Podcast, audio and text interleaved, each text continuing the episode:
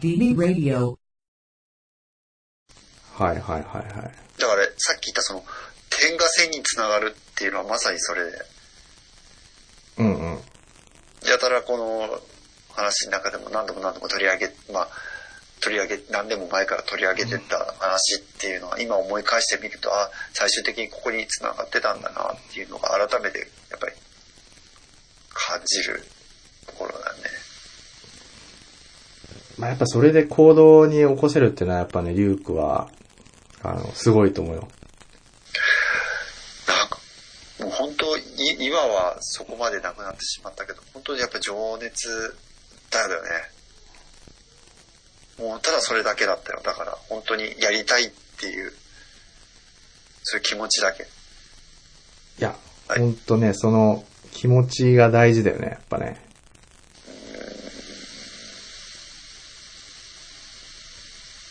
だから別にさっき言った通りさ、何にも成功したわけでもないし、うん何も成し遂げたわけではないんだけど、なんか、こう思い返すとそうだったなっていうのを思ってさ。ああ。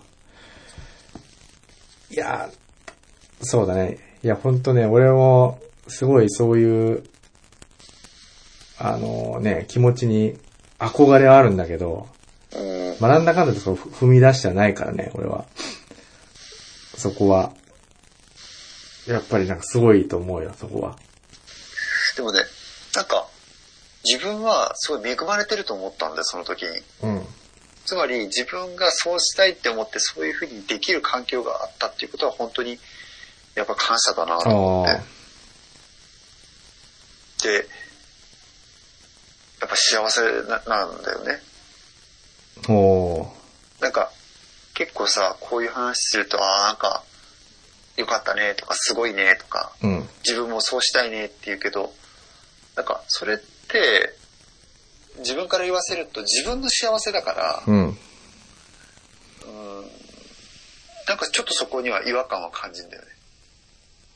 おつまりー自自分が幸せ感じたかったらそうすればいいじゃんっていうだけの話で。うんうん。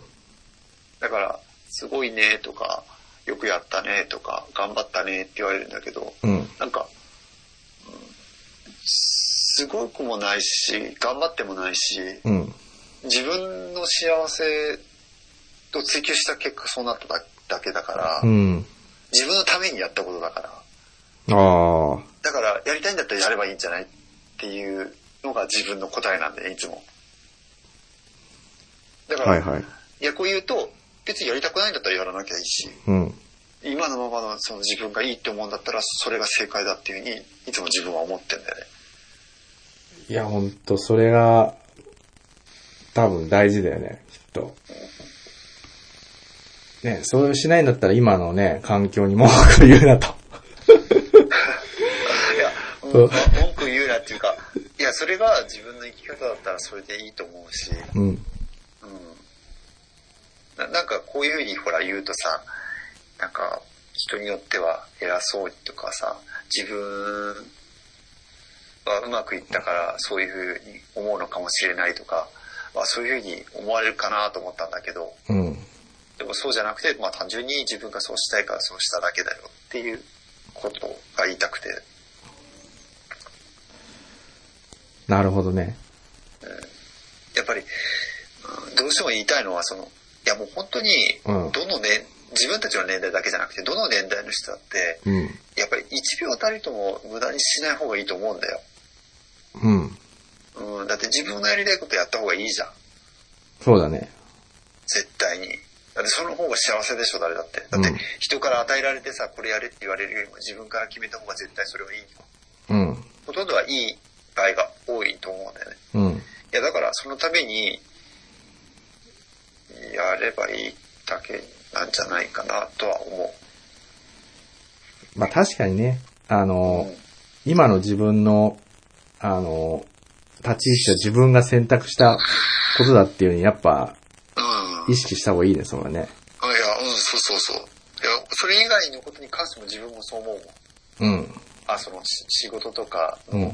話以外でも今の自分っていうのは今の自分が選択した結果がそのまま出てるから あそういう意味では反省すべきところもやっぱ多々あるよそうだよね。うん。いやー、ほんと。いやー、またなんか結構いろいろね、深い話でしたけど。あ、ちょっと脱線してしまっいた。やいやいや。まあ結局なんだろうな、今年を振り返ると、うん。みたいなお題でしたけど。 あ、そうだね。まあでもやっぱりあれだね。コロナもそうですけど、本当やっぱりより、なんだろう、その未来はよくわかんないっていうのはなんかもう裏付けられてるの、このコロナでうね。ん、うん。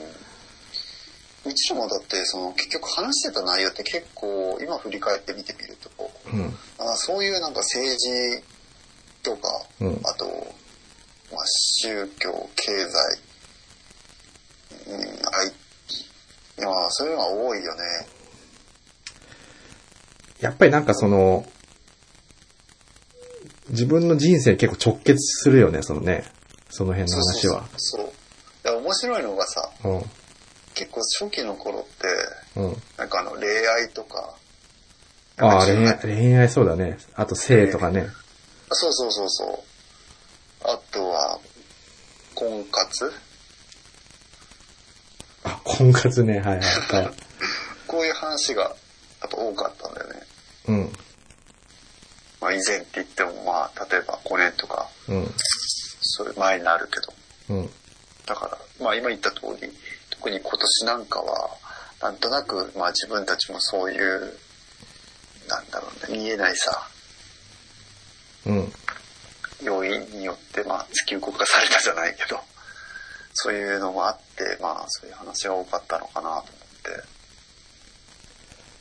ああ、そうね。だから、ほんとね、その先行き見えないからほんと、まあ、いかに今自分のね、あの、時間を大事にしてうんいくかみたいなね、なんかすごい、あの、切実な 感じですけど、まあ、まあ我々もね、まさに悩みの中にいますからね。うん。どう、どうだった今年振り返ってみて。あ、確かに、いつも話してたな。今年はそうだね。なんか、飛躍の年とかなんかそういう、なんかぼんやりした話をしてたね。してたね。いや、振り返ってどうだったろうなと思って。なんかあの、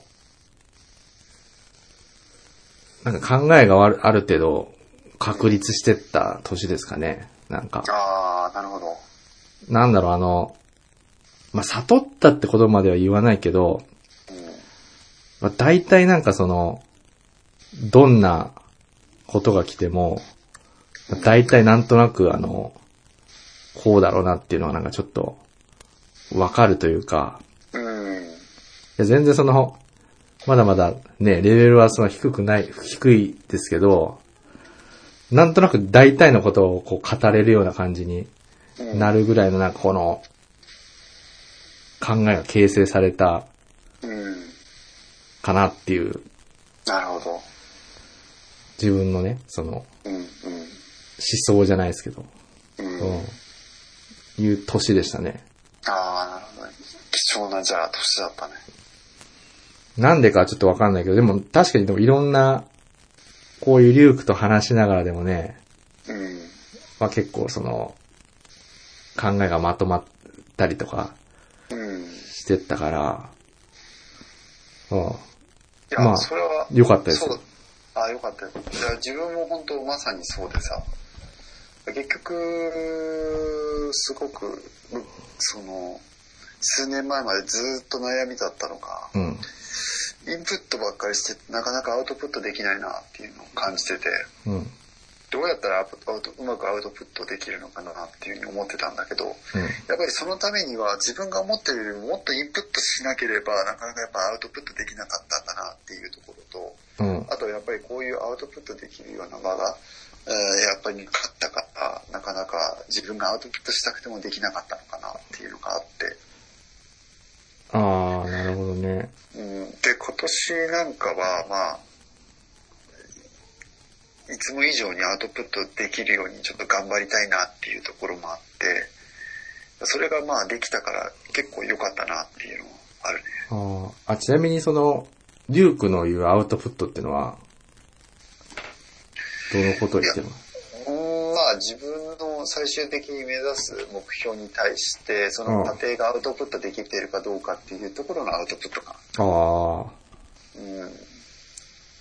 まあ例えばそれはブログであったりとか、はいはいはいはい。まあ自分がその、まあ自分のし仕事とは関係なくてプライベートで書いたそのプラプログラミングのコードをこう、あの、音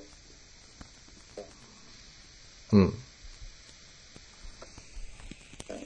それに関連する記事を書けたとか、ああ、なるほどね。そういう、そそういうアウトプットかな。ああ、もうそれは、そのビットコインのってことうん、そうだね。ビあッートコイン、まあ、うん、ビットコイン、ブロックチェーン、うん、まあ、もっと言うとスマートコントラクトってやつなんだけど、ああ。実際、なんだろうな。まあ、ちょっと、話があれだけど、うん、結構、なんていうのかな、あのーなんだから俺、結構そっちの方がさ、うと、疎いからさ、うん、うん、実際この、今後、うん、その辺の、なんだろう、テクノロジーみたいのは、うん。こう、世の中のインフラになっていくのかね。いや、俺絶対なると思うよ。まあ、まあ、これもずっと言ってたと思うけど、うん。例えばさ、一例で挙げるならばさ、あの、要は現金が、うん。えー廃れていくっていう話は前からしてたと思うけど、うんもう事実そうなってるじゃん。ああ、はいだはっいて、。キャッシュレスと仮か想通そうそうそう、仮想通貨ではないけど、実際にもう現金使う機会がほとんどなくなって、もうキャッシュレスになってるわけでしょ。うん。うん。で、こういったテクノロジーっていうのは、もう絶対に今後、より一般化していくもので、うん。で、例えばね、今そのコロナの患者のこの予測とか、うん。あと、なんとかの予測とかっていうのをよくサービスで、こういろんな会社が提供してたりするんだけど、うん。だからあれってどういうふうにやってるかっていうと、実はその SNS の情報をうん AI で分析して、まあ AI っていうのはもう分かりやすく言うと、まあ、統計学で、あの、その統計を取ってるだけなんだけど、うん。で、それで予測してるよ、実は。ああ、そういうこと。うん、Twitter とかさ、Facebook とかさ、うんいろんなそういう、ええそういった情報、媒体を使って、それをうん AI に情報を読み込ませて、どういう情報が多いのかっていうのを抽出して、うん。でそこから予測を立てて今後どういうふうにあの変わっていくかっていう予測を立てるんだけどこれがすごいなんか結構精度が高いらしくてうん。でこういったその例えば AI とかっていう技術っていうのももう普通にやっぱり浸透してるわけようん。でだからそういった今あるテクノロジーっていうのはもう本当に意識しなくてもやっぱり浸透していくって自分は思ってるああ。そう、でうん。でさっき言ったそのスマートコントラクトっていうのは、まあ、簡単に言ってしまえばうん。あのに人間が決めた決め事ではなくて、うん。まあ、ああの最終的に作るのは人間だけどうん。あの最初に決めた決め事を、うん。えー、とコンピューターにインプットしてうん。でそれを、えー、と変えることができないのもああ。そのルールにのっとって、えー、とその条件がうん。実行されていくわけよ。うん。なんで、あの、要は、その人間の曖昧さとか、うん矛盾とか、うんそういう、えっと、余地、挟む余地がなくて、うん。それが、これからの世の中では自分は必要になってくんじゃないかなと思って、だからある、ある、ある人の、あの、なんかその、ある政治家の考え方一つだけで世の中が動いていくっていうような形ではなくて、うん。ある意味究極の、なんだろうね、あの、民主制じゃないけどさ、自分たちが決めたルールに基づいて、うん。こう世の中が動いていくっていう、まあ理想の形に近づけるんじゃないかなって自分は思ってるんでね。ああ。なるほどね。そう、それが、やっぱ、なんだろう。やっぱりあれかな、この、合理的じゃないものは、なくなってくってことになる。そうだね。うん、なんかその、それが本当にいいのか悪いのかって言われると、まあかなり難しいんだけど、結構今まで曖昧だったものってたくさんあって、うん。まあそれが残念ながら今の世の中っていうのは、だだ、淘汰されてしまってね。うん。だから職業とかもそうじゃん。うん今まではなんかさ、中間の中間の中間みたいなさ、仕事があってさ、はいはいはいはい。そういう仕事がどんどんどんどん排除されてって、うん。そういうコストのかかるようなものっていうのはもう一切機械化されてしまってさ、うん。なくなってしまってるじゃん。で、そういうやっぱり風潮というか、まあそういう世の中になってきてるんだよね。確実に。まあ、要はその、ね、ひあの、なんだ、機械でもできる仕事はまあ、置き換わっていくっていうことだからそ、う人が本当にやるべきところにね、ああ、そうそうそそういううのが浮き彫りになっていくというか、まあそうだね、そこは。だから、まあ言い方としてちょっと極端だし正しいとは思えないんだけど、うん。なんか、嫌なことは人間はそんなやんなくていいんだよっていううん。ところなんだよね。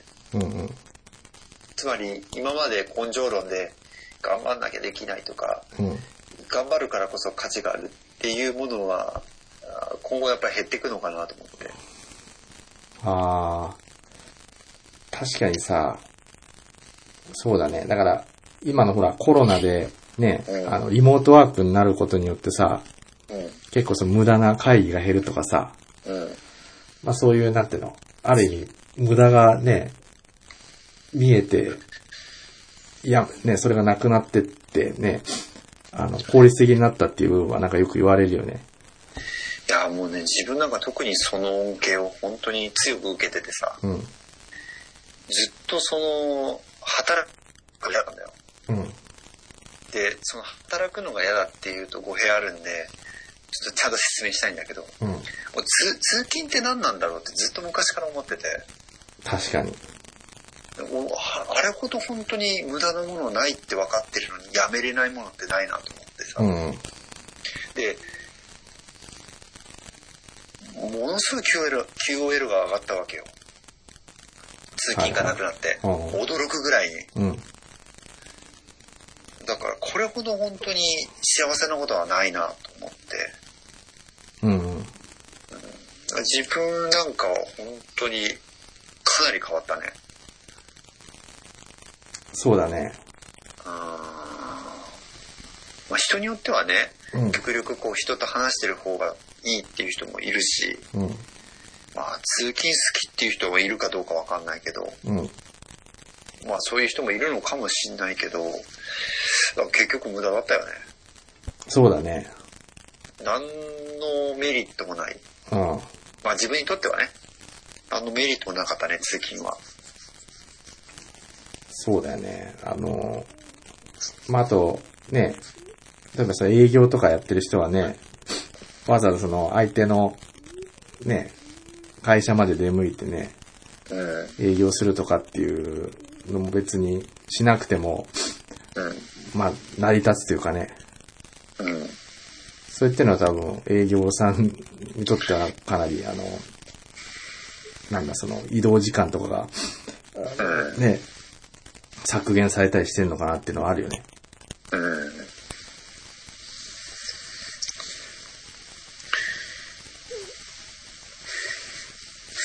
まあちょっと、すいません。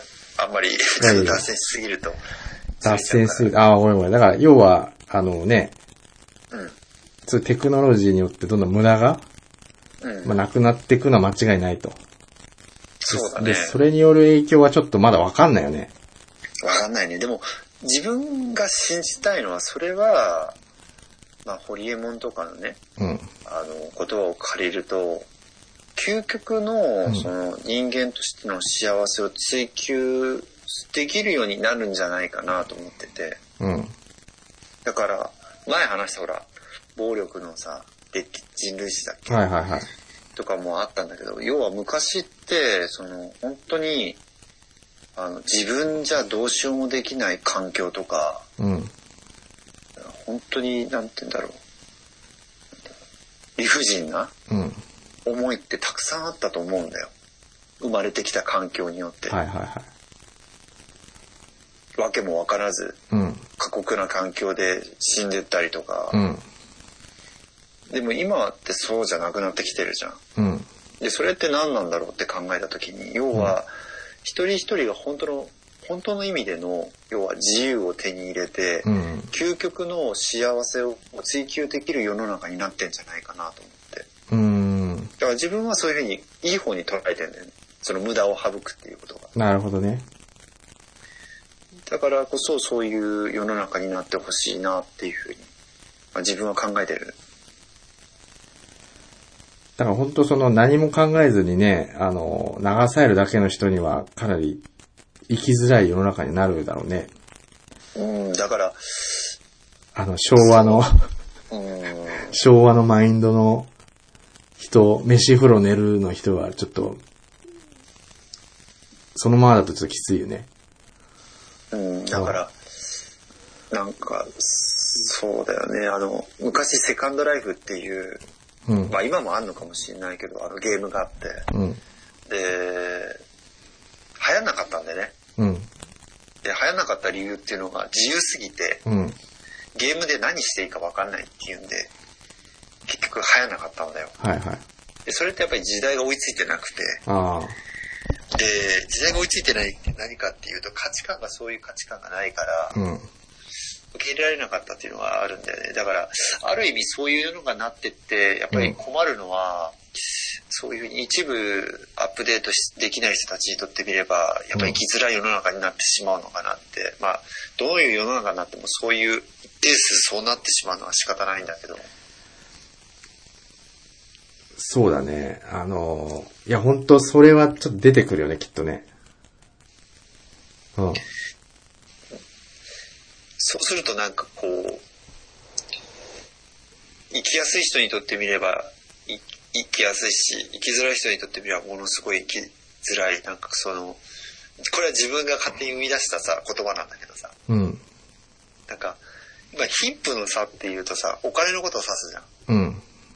じゃあなんかそういうなんか、精神的な貧富の差が広がってしまうのかなと思って、あ自分のやりたいことを見つけられてる人はすごく幸せで、あ。うん。そうじゃない人はものすごく息苦しい。うん。っていう差がものすごく激しいひ世の中になってきてしまうのかなっていう風な思いもあるね。そうだね。いや、俺も本当ね、あのーどうなるか本当わかんないんだけど、う多分、まあ、その、なんていうの、その AI とかのテクノロジーの変化っていうのは間違いなくあるだろうし、ん。うん。あとほら、直近だとその温暖化とか気候変動。うん。で、あとそれに伴うほら、あのーなんか、CO2 のなんかさ、排出権をさ、売買するとか、ああいうのもさ、多分、環境変化としてはあるだろうと思うんだけど、な本当わかんないんだよね、何が起こるか。うん。でも、おそらくね、日本より、あ、ま、あの、衰退してくるのは間違いないんだけど、うん。ただね、あの、日本より多分先行してる国が俺はうん、二つあると思ってて、うん。一つがあの、アメリカね。うん。で、もう一つは韓国。うん。で、多分日本はその、アメリカと韓国を多分足して2で割ったぐらいのうん。状況をうん。見ていけば、どうなるかがなんか多分わかるんじゃないかなとちょっと思ってて。おーあ、面白いね、それは。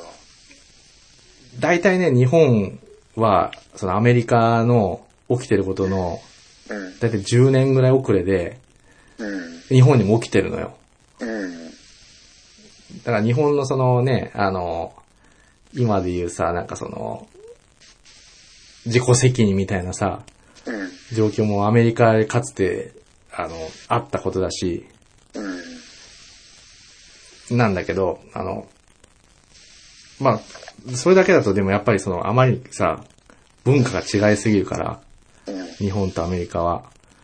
参考にはちょっとそのままできないんだけど、だからそこで多分出てくるのはさ、韓国でさ、うん。韓国はその日本よりも規模が小さいから、で、さらにその資本主義でね、アメリカの影響強く受けてるから、うん。で、かつ少子化問題がすごいさ、あの問題になってて、格差もね、今問題になってるから、日本よりそのね、先になんか影響が出てるんだよね。ああ、なるほどね。うん。だからう、んアメリカと韓国を足して2で割ったぐらいの状況が多分いずれ日本で起きるっていう風にうん。見とけば、まあなんだろう、その、だからどうだっていうことあるんだけど、まあどうなるのかっていうのはなんとなくあのひ一つの指標にはなる。指標にはなるんじゃないかなと。うーん。なるほどうね。ん。そういう見方もあるんだね。まあ、これは別に誰も何も言ってないから何の裏付けもなくて、俺の、あの、直感で感じれる。勝手案なんだけど、そうそうん。う。なんとなくそんな感じがしててさ。なるほど。うん。まあだからそれを見ながら、じゃあどうすればいいのかみたいなね。結局まあでも自分で何とかしなくちゃいけないってのはそこは変わんないと思うんでね。うん。あって、あの、大きな流れとしてはもう衰退していくから、うん。その中で変化していかないと生き延びれないっていうのは変わんないんだよ。うんじ。ゃあ何に対してその自分のね、リソースを、あの、ね、突っ込めばいいかっていうのは、やっぱその先行するね、ところをちょっと見てやるっていうのは一つの、なんだろう、やり方じゃないかなっていう。なるほどね。うんそれは、まあ、先を行く人はちょっとしんどいけどさ、だから本当韓国とかすごいしんどいと思うんだよね、俺。今。なんかあれだよねう、んその、うーん、まあ、そこまで知ってるわけじゃないんだけどさ、すごいあれだよね、その、なんていうの、外的要因にさらされやすい国だなって思う。うん、あの、よくさ、韓国の大統領とかさ、結構ボロクソに言われるけどさ、うん。いや、実際大変だと思うよ。だって、もうすべてさ、もう流れができちゃっててさ、うん、その中で自分がその何舵を取れるさ、うん、ところってさ、なんかその何日本を批判するとかさ、うん。選北朝鮮と仲良くするとか、なんかもうそういうぐらいしかなくてさ、べないもんね、そそう、その中でうまくさ、んなに。うん。このね、 あの、環境変化をこう、乗り切っていくって相当きついんじゃないかなと思ってさ。そうだね。うん。しかも日本よりさ、主張が強いじゃない韓国の人は。うん。大体韓国のさ、大統領ってさ、知ってると思うけど、末路はさ、逮捕されるか自殺するかのどっちかしかないんだよ。あ、そうそうそうそう。 自殺、逮捕、うん。で、謎の失踪とかさ。そうそう。いい、いい結末は迎えないよね、いつそも。で、なんか、あれらしいね、その、とても、あの、まあ、これちょっとお部屋のかもしんないけど、あの、すごい差別が強いんだってね、う。あその風潮として。あ。はいはい。で、例えばその、いい時とかっていうのはすごく盛り上げるんだって。うん。周りが。だけど、悪くなると、もう本当に、どん底までに落とし込む、追い詰めるんだって。だから、どん底っていうのは、つまりその、失脚だったりとか、あと、自殺とかさう、ん。逮捕とかそういう、そういうとこまで追い込むような、やっぱり国民性っていうのがあるみたいよくあの、芸能人とか自殺したりするよね、韓で。国とうかん、ね。うん、なんかほら、社会問題になってたじゃん。う有名人とかが、あの、ファンとかさ、ん。うん。そういう人たちから追い、なんていうの追い詰められて、うん。自殺しちゃったなんていうよく話があると思うんだけど、うん。結構こう自分たちが思ってる以上に、うんそういった部分では過激みたいだね。いやー、なんかほら、日本でもそのパワハラとかさ、うんセクハラとか問題になると思うけどさ、うん。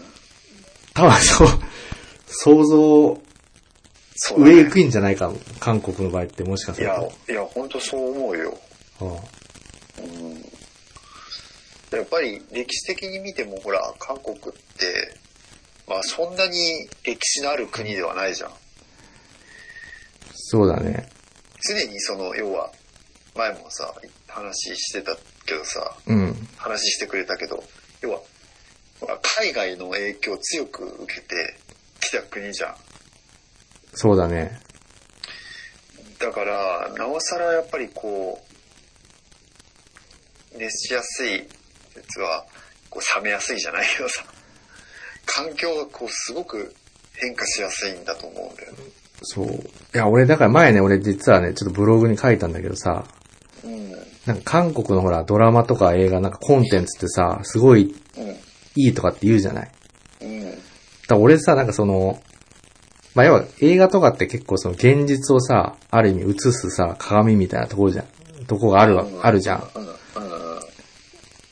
だからさ、なんかその、もうす、凄まじいそのね、あの、なんていうの、過酷な社会環境だからこそ、あの、それをさ、表したその何映画うん。うん。っていうのがなんかすごいさ、その切実な感じになってさ、あの、良質なコンテンツが生まれるんじゃないかなとちょっと思ってて、ああ、やたらあれだもんね、すごい好きだっていう風な話をよくするよね。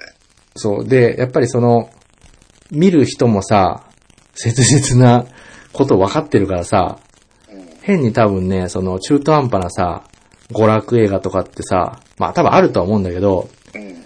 あの、やっぱりね、こんなんじゃその満足しないみたいなのがね、やっぱ観客にあると思うんだよ。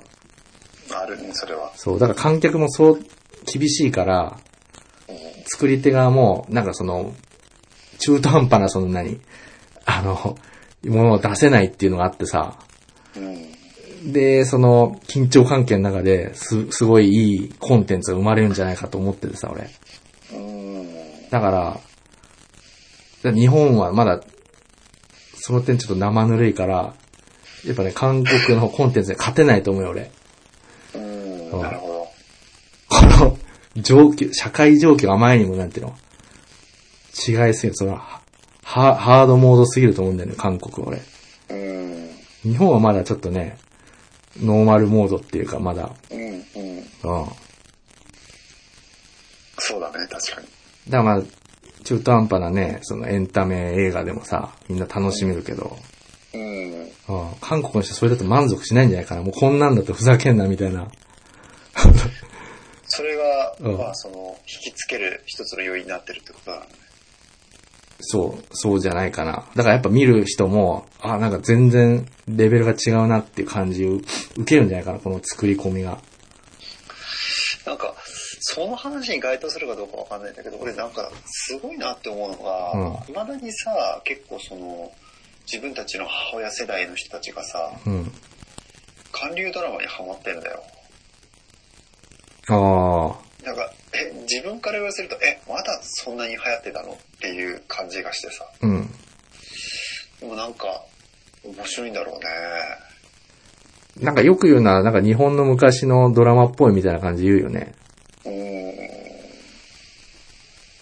まあ、そういうのは、なんか、今話聞いててね、うん。なんか関係してんのかなと思って。ああ、でもどうなんだろうな。いや、結構俺が見てるのは、その韓国映画なんだけどさ、うん。例えばその最近ね、あの、カンヌとか撮ったあの、パラサイトとかさ、ああ、うんうんうん。あれをなんか、おかんとかが見るとは思えないんだけど。 あ、なんかちなみに年末なんか、ネットフリックスで配信開始するらしいけどさ、何がパラサイト。あ、そうなんだ。うん。いや、あれはほんとね、すごいよ。パラサイトってあれ、映画じゃなくてドラマなの映画。